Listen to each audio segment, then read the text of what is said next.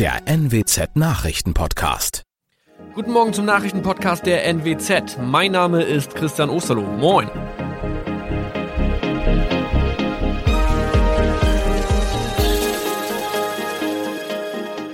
Und das sind unsere regionalen Nachrichten am Morgen. Die Grünen wollen Moorstraße in Oldenburg umbenennen. 4,5 Jahre Gefängnis für Falschgoldhandel. Und Landkreis Cloppenburg meldet ersten Omikron-Fall. Der Name Moorstraße könnte laut den Oldenburger Grünen rassistisch aufgefasst werden. Deshalb fordern diese eine Umbenennung. Die Straße wurde allerdings nach Hermann Moor benannt, einem der ersten Siedler in der Gegend. Um Missverständnisse auszuschließen, beantragen die Grünen eine Änderung in Hermann-Moor-Straße.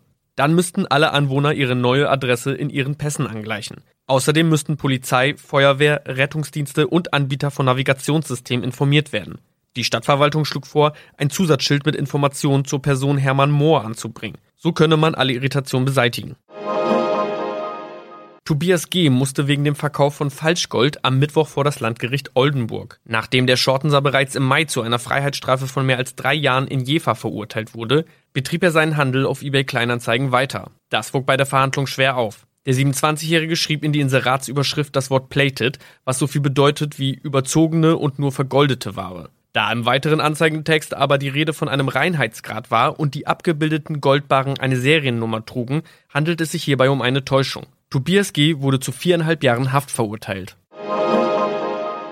Ein weiterer Fall der neuen Omikron-Variante ist am Mittwoch im Nordwesten bekannt geworden.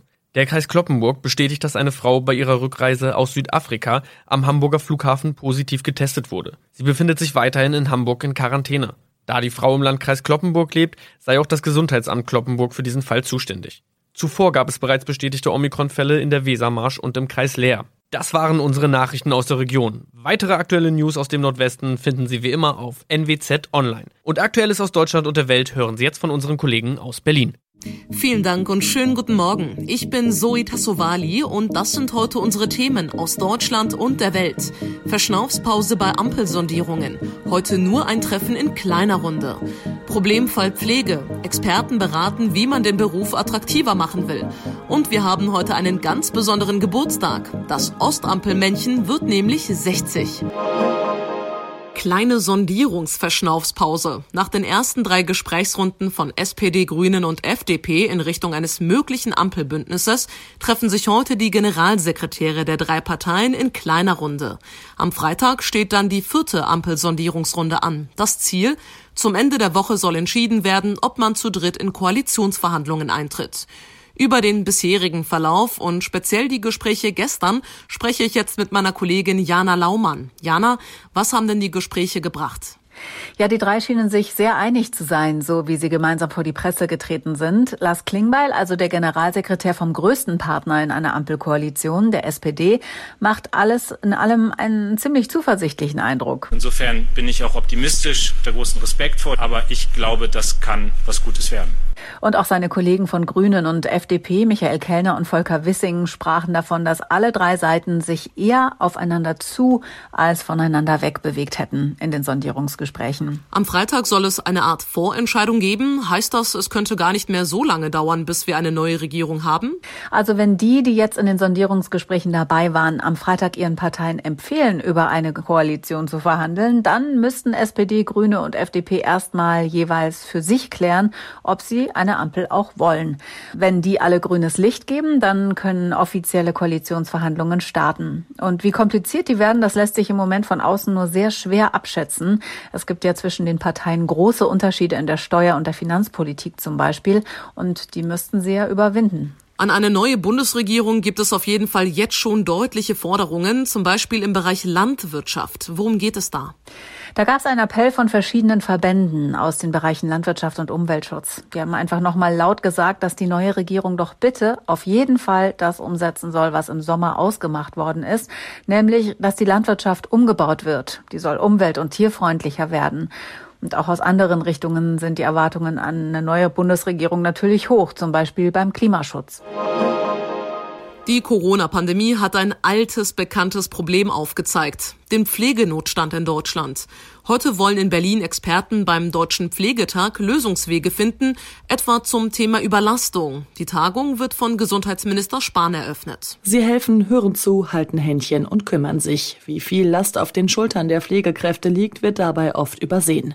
Vertreter aus der Pflegebranche, Experten aus Politik, Wirtschaft und Verbänden wollen jetzt darüber sprechen, wie der Job attraktiver gestaltet werden kann.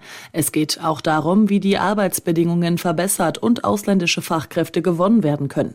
In Deutschland sind 1,4 Millionen Menschen pflegebedürftig und auf Hilfe angewiesen. Zu dem zweitägigen Treffen werden mehrere tausend Teilnehmer erwartet. Johanna Theimann, Redaktion.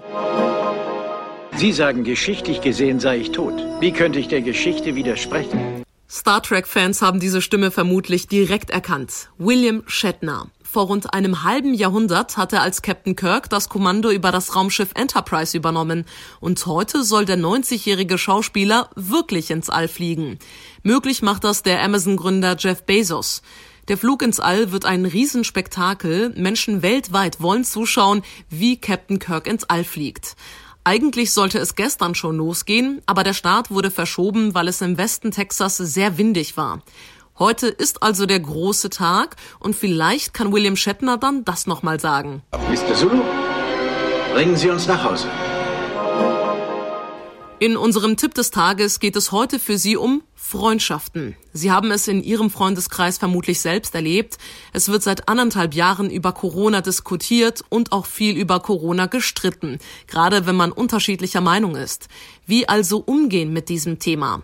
Das weiß mein Kollege Benedikt Meise. Bene, wenn ich ein harmonisches Treffen mit Freunden haben will, sollte ich dann das Thema Corona lieber vermeiden? Kann man machen. Es kommt aber auch immer darauf an, mit wem ich mich treffe. Also ist es ein sehr enger und guter Freund, dann kann ich ruhig darüber reden, da wir uns am Anfang einer Freundschaft auch immer ganz genau angucken, ob es da ähnliche Wertvorstellungen gibt. Dementsprechend wird dann auch die Freundschaft enger. Bei nicht so guten Freundschaften wäre ich da vorsichtig. Da gibt es generell mehr Abweichungen voneinander. Das Gespräch kann dann schnell eine unschöne Wendung nehmen. Natürlich gibt es aber auch in beiden Fällen Ausnahmen, also ich würde es mal vom Treffen abhängig machen. Okay, spielen wir das mal durch. Ich habe es angesprochen. Wir haben unterschiedliche Meinungen, streiten vielleicht auch und die Freundschaft kriselt. Wie kann ich sie noch retten? Ja, eigentlich ganz einfach, nicht mehr weiterreden, sagt der Psychotherapeut Wolfgang Krüger, denn oftmals will jeder den anderen überzeugen. Keiner wolle mehr überzeugt werden, so Krüger. Das ergebe dann irgendwann keinen Sinn mehr. Daher der Tipp, einfach aufhören, über das Thema Corona zu reden. Stattdessen könne man auch gut über andere Gesprächsthemen sprechen, beispielsweise wann ist man im Leben glücklich, welche Ziele hat man oder sogar auch, wie ist man durch die Krise gekommen. Nur da dann aufpassen, dass es nicht wieder in das Thema Corona abdriftet. Ergibt es dann auch Sinn, Freundschaften einfach zu beenden? Na, das passiert manchmal auch von ganz allein. Alle Krisen räumen Freundschaften auf und strukturieren sie neu, sagt der Psychotherapeut Wolfgang Krüger, denn Krisen verdeutlichen, wer der andere ist. Bei manchen Themen kann zwar Gelassenheit und auch Toleranz helfen, aber durch die Krise kennt man die Person ja nun besser. Manchmal ist das dann auch ernüchternd, aber dann entscheidet sich nun mal, wird die Freundschaft gestärkt oder geht sie auseinander? Wenn Sie heute an einer Fußgängerampel stehen bleiben müssen, dann gucken Sie mal etwas genauer auf das Ampelmännchen. Hat es einfach nur einen abstrakt runden Kopf oder einen Hut auf und spitze Schuhe an? Denn dann ist es das ostdeutsche Ampelmännchen, das zum Kult geworden ist. Heute vor 60 Jahren wurde das Ostampelmännchen quasi geboren. Thomas Bremser in Berlin. Wie ist denn das Ostampelmännchen damals entstanden? Ja, erfunden hat das Ostampelmännchen der Verkehrspsychologe Karl Peglau. Der reichte seinen Vorschlag vor genau 60 Jahren ein bei der DDR-Regierung. Kinder und ältere Menschen anzusprechen, ist es sehr schlecht, wenn man abstrakte Piktogramme nimmt. Und so habe ich also einfach versucht, diese Anschaulichkeit in personifizierte Symbole zu übersetzen. Mit seiner runden Knollennase, dem Hut und dem leichten Bauchansatz sollte das Männchen sympathisch wirken. Die DDR-Regierung setzte dann noch durch, dass das Männchen von rechts nach links geht, also auch politisch gesehen. Welche Bedeutung hat denn das Ostampelmännchen heute überhaupt noch? Ja, das Ostampelmännchen ist wieder häufiger zu sehen, auch in Westberlin und sogar vereinzelt in westdeutschen Städten. Das war mal anders. Nach der Wende wurden die Ostmännchen Stück für Stück ersetzt durch die aus dem Westen. Doch nach reichlich Protesten änderte sich das. Heute sind die Ampelmännchen Kult. Du bringst die Welt zum Leuchten, darf ich vorstellen. Here is the Ampelman.